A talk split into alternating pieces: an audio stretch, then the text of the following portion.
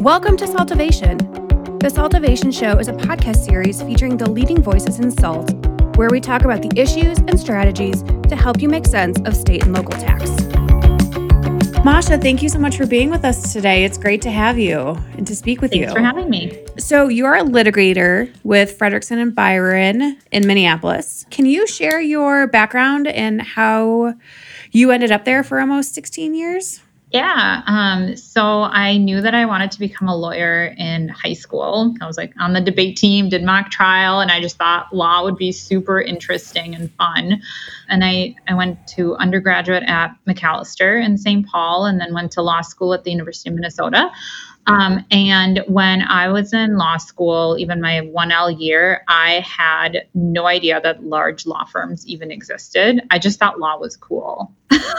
um, and so then I learned about these large law firms and I started working at Fredrikson during my second year of law school. So in fall of 2005, right before I was a summer associate at Fredrikson, and um, really, really loved it. Um, you know, law firms, they say like have a culture. And when I was in law school, I was like, no, that's not true. A law mm. firm's a law firm. Um, but when I was here, I really like felt that culture where everyone is very unique and kind of individualism is really respected. So there's no like cookie cut lawyers at Fredrikson, which is what I really liked.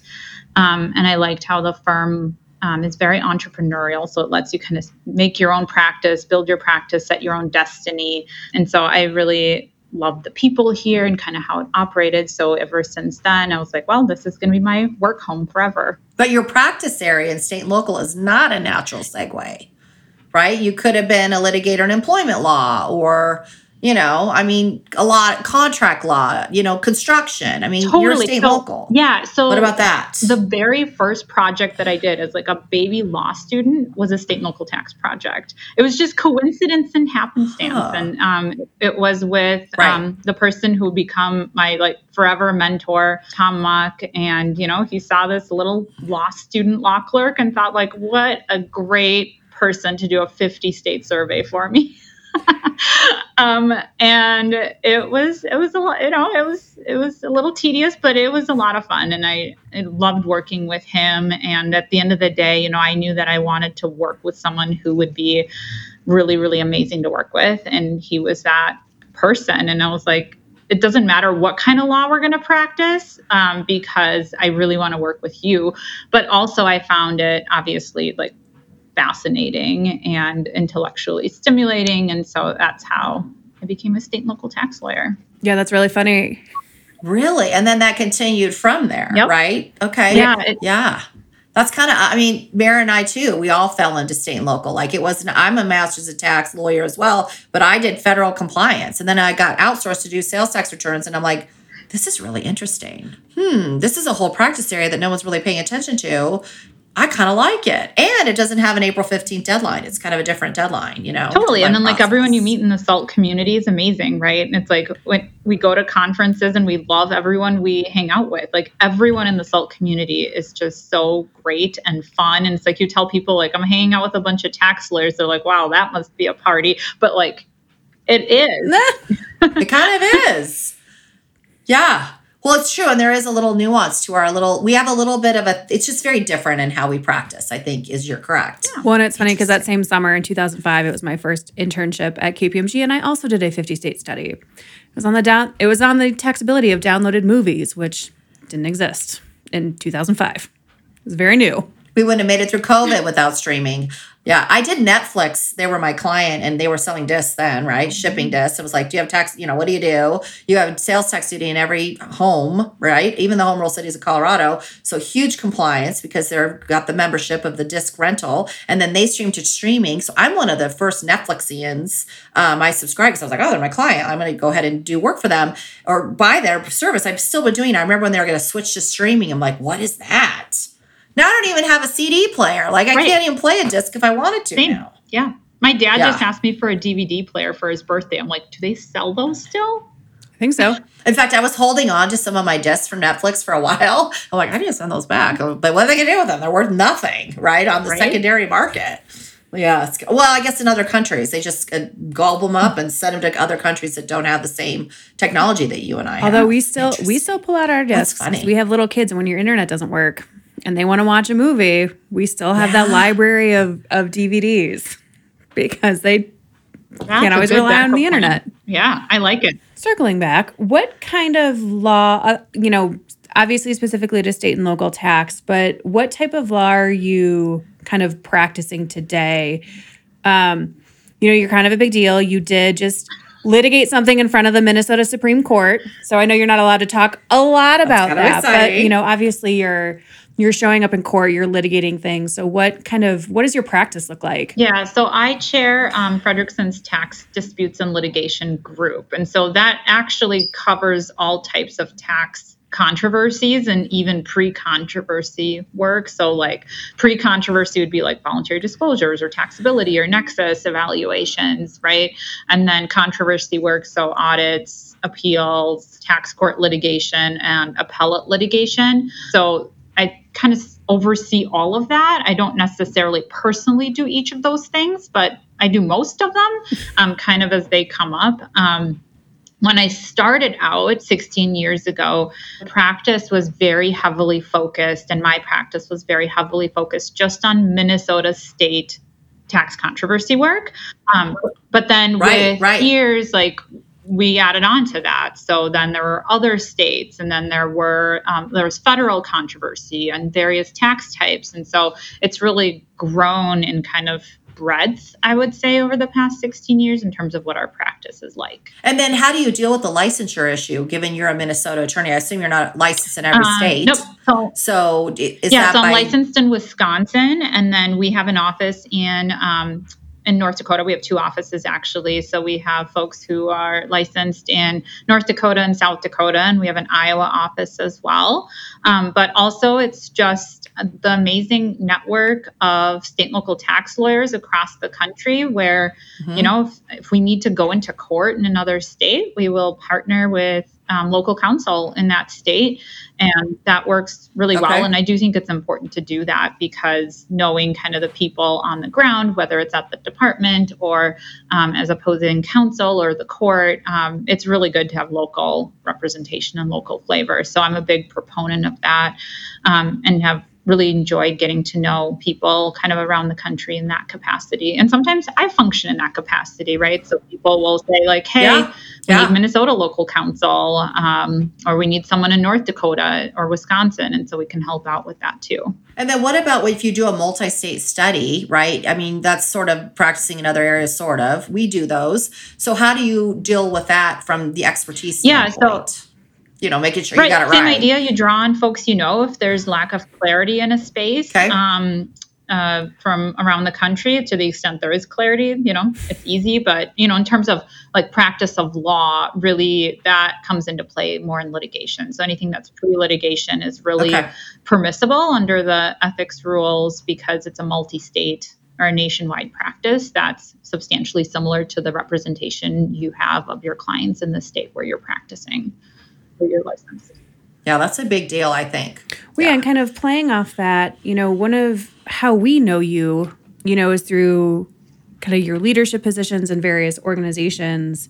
What kind of leadership positions have you had? Obviously, you have something specific, um, you know, to Fredrikson and leading that group, um, kind of on those national kind of committees, organizations that help you maintain that web of you know resources and friendships that you you know kind of come to rely on as you're dealing with the law and outside of your you know licensure state Yeah, so I've been on several um, like planning committees for IPT, for example. So you make a lot of contacts and get to know a lot of people through IPT, and then also through the American Bar Association SALT section. So I'm on the um, executive committee for that, and you just meet a lot of people that way. I you know actively participate in COST events and kind of other national organizations and you just sort of start getting to know people your peers all across the country through those types of organizations And I guess we should explain who COST is to the audience. Like, I think a lot of people do not know who COST is, especially in the small and medium business space. They don't know what that is.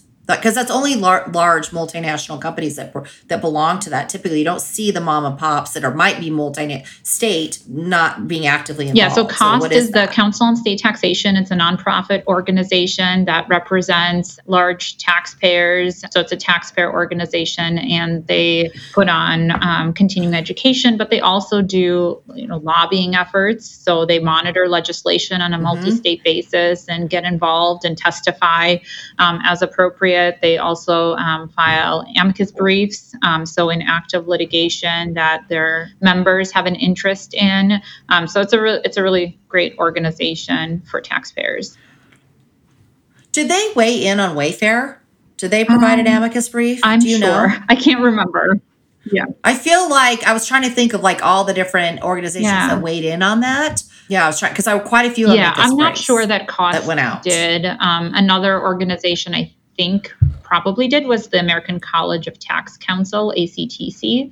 So that that's another okay. organization. Um, so there's just a lot of national organizations of tax attorneys and state and local tax practitioners that are, I think, really great to participate in to get to know your peers and counterparts all across the country.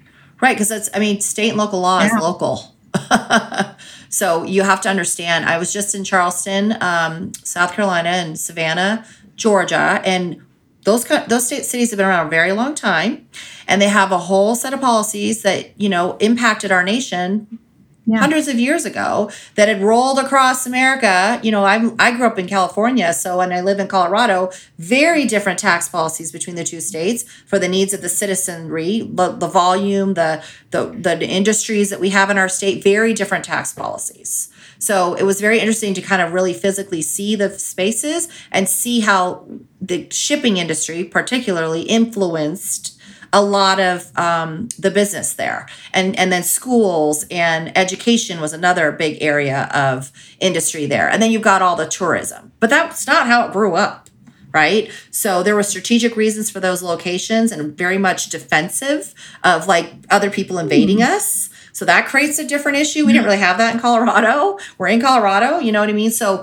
you know, you've got we've got some of the reservation issues and all that because you had everybody move west and you had the Indian population. So you just have all these things mm-hmm. that affect policy.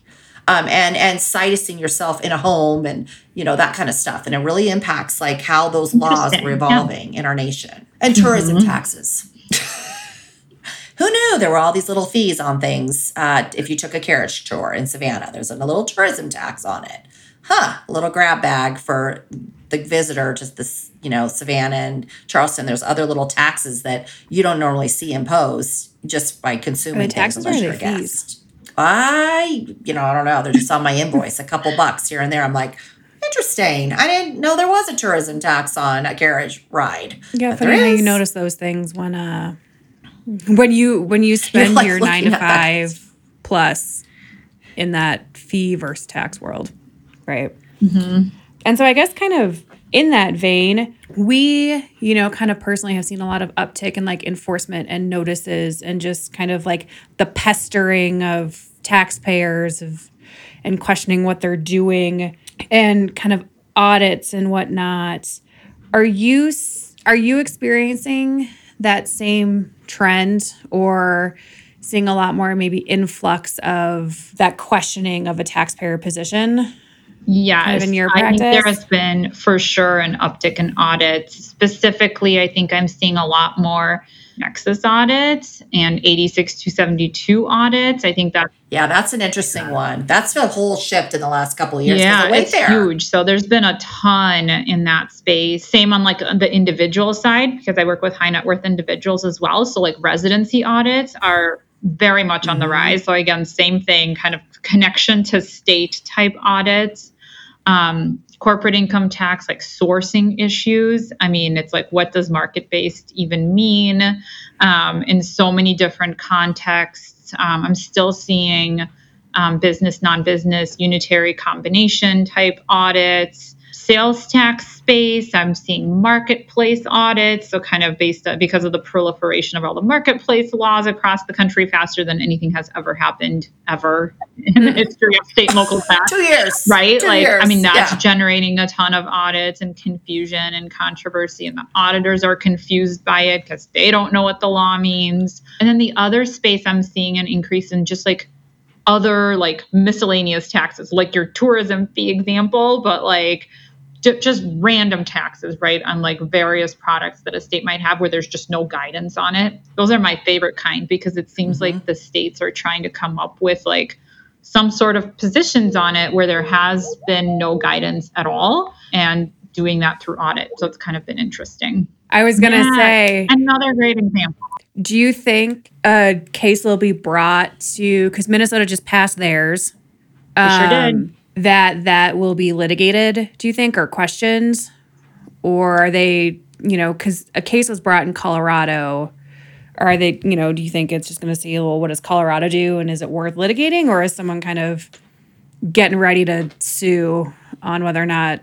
But it's not even. Yeah, it's I not think, even I think it'll be because some time. no like, yeah, I think we'll have to see how it works and what taxpayers end up doing with it and how the state ends up trying to enforce it. And then we'll see kind of what the controversy looks like. So I, I'm guessing we're a good couple years, few years away from any real controversy. Yeah, before in you that see it. Yeah, because I mean, Colorado had to renege on some of their positions just this last leg- legislative session, right? Where They didn't really renege. Well- we pushed them to. I'm on a coalition to simplify because they they just it was so onerous for small to medium business. But even the small medium business was so low at half a million. I mean, come on, like we're talking 30 million. Your small to medium business. Well, but even I'm like the- sorry. the original language stating that it had to be collected from your customer and on an Oh, yeah. invoice, collected where yes. the department kind of uh-huh. said, like unofficially, we're not gonna chart like it's okay if you kind of eat that. But now it's like official, you Yeah. don't have to pass it along to your customer and you can kind of assess it on the back end. And then we had a huge issue with our cities, where our cities want to tax it because it's a mandatory fee that's associated with shipping and handling, and they tax it. They tax shipping and handling. So we had to fight that battle internally to say back off, and Denver agreed, and then everybody kind of followed suit, Yeah. but we never know. Yeah, because then that tax becomes thirty cents instead Right. of I twenty can't, I can't wait to see what we do in Minnesota with it. It's going to be really exciting. But I do think there were lessons learned out of Colorado. So thank you for going first. Right. Well, you at least all We never go Were you- first. We Except like to maybe go on, like- first. um, except for maybe on like you know hallucinogens and drugs. We're on the cutting edge of um, right. You know, We're ready to shroom, everyone. Got to figure it out. It's a new thing. um, probably maybe some litigation on the bag or bag fee. Sorry, the bag fee in my head when you were talking about locals. Um, the delivery fee. Anything else you think that might, you know, might not have the ear of the of departments from like an audit perspective that but you think might kind of be the next hot ticket item from jurisdictions to start picking on? Um, like in, I think in terms of audit trends, I think it's kind of what we've talked about a little bit, which is I think they're going to be going after 86272 really hard. Um, and that is getting litigated and it's going to be litigated more and more. And I do think it's an area where we're finally going to get more guidance across the country from more and more courts. So, especially with the MTC position on the website um, interaction, Yep. and you know that's being litigated in California um, but not like as an assessment type challenge. So that will be interesting. Minnesota came out with a draft revenue notice that was very, um, subs- I would say, substantially identical to the MTC position. So that's still in draft form, but I think there's just going to be a lot of litigation in that space in 86272 because with, you know, with the MTC guidance, it's any anyone with a modern website cannot have protection according to the MTC anywhere in the country, right? So Right. no matter where the website's hosted, Right. so I just I think that that's just going to continue um, going through litigation because it's I mean it's an all or nothing proposition for companies who have been relying on 86272 and it's an ongoing issue. So that one's a little bit hard sometimes to resolve unless there's been a change in facts and a taxpayer goes like yeah i mean now we're really present in the state anyway then there's resolution but for Mhm. taxpayers who are going to continue taking 86272 protection positions I mean, litigation's sort of the only answer. Yeah. And then at some point you're like, crud, right? I mean, you get the credit for the tax, you know, so is it just a bunch of more compliance? I mean, that's, you know, of course, uh, with remote employees, I mean, I tell some of my clients it's three to 5,000 a year in just compliance costs to hire a remote employee. I'm sorry. Like, you didn't realize your agnostic hiring policy was going to create all this compliance. I mean, you're there and you may not make any money there but you still have all these compliance duties. That's yep, the reality. the other piece we're going to see. So I think a lot of people yep, don't realize. I think we're going to see more of that too, where it's like, what's the impact of remote employees, and are we going to have more withholding audits, and are mm-hmm. the states that require withholding on day one going to start being active in that space just because remote work has become so much more prevalent and some companies have really mm-hmm. good policies in place and some are just sort of like finding out that they have employees in all sorts of different states and didn't have a yep. chance to address the tax impacts up front and are sort of scrambling and like oh shoot does that mean we have to file an income tax return and a sales tax return um, yep. what property do we all of a sudden have in the space that this employee brought with them and I, yep. I think that's a really really big space right now in um, in the advice side because I think the taxpayers and clients are kind of trying to figure out what do we do with all these remote workers. I think that will transition to the states doing something about it too. Although you'd be surprised. Ask I think it's state, great. A government employee, like, oh, ha- did you get withheld on when you traveled for work? Right, and then they go, oh, shoot, for a remote yeah. for a remote audit, right? No, um, yeah, is a little yeah, bit hypocritical, so it'll be interesting to see how that develops. I think. I just feel like with Wayfair, I mean, that has been the biggest thing. I mean, that happened in 2018. I remember being in, I was in Ireland and that case came through. And I remember when my client wishing me, like, congratulations, right? And I'm thinking, yeah, because and then it just went crazy across our nation. I mean, you've never seen laws be enacted. And then I I thought they wouldn't do the marketplace laws. I'm like, you got them with Wayfair. You don't need marketplace, but they did. So that was kind of an interesting like follow on, I thought. And then I thought now that PL 8272 is just a matter of you're just going to file all this stuff. What we find when we run analyses of 8272 consequence, very minimal taxes owed for direct shipments of even goods. You just don't have a ton of apportionment, but that filing, you know, so it's like they don't owe a lot of tax, it's mm-hmm. just a lot of compliance. So just curious, but I don't see the states giving that up. I was watching the play 1776. This play was done in like the 50s, and it talks about states' rights and how we separated and chose to go to war with England. And absolutely, all those um, senators were like, we will protect Virginia, protect Washington and York, and blah, blah, blah. I mean, it was all wrangling mm-hmm. to have states' rights. And it was funny to think of our career all these years later of like, that's the beginning. People go, why is this happening? Like, because we let states have rights from the get go. We didn't want a federal oversight of the state's decision making. We didn't want a king. Yep. Well, now we don't have one. We have a lot of kings. We have a lot of kings in America. Right. Now it provides us with a lot of job security, huh? I know. Who'd have thunk? This podcast is for educational purposes only and is not intended, nor should it be relied upon as legal, tax, accounting, or investment advice. Should consult with a competent professional to discuss specifics of your situation and the applicability of the information presented.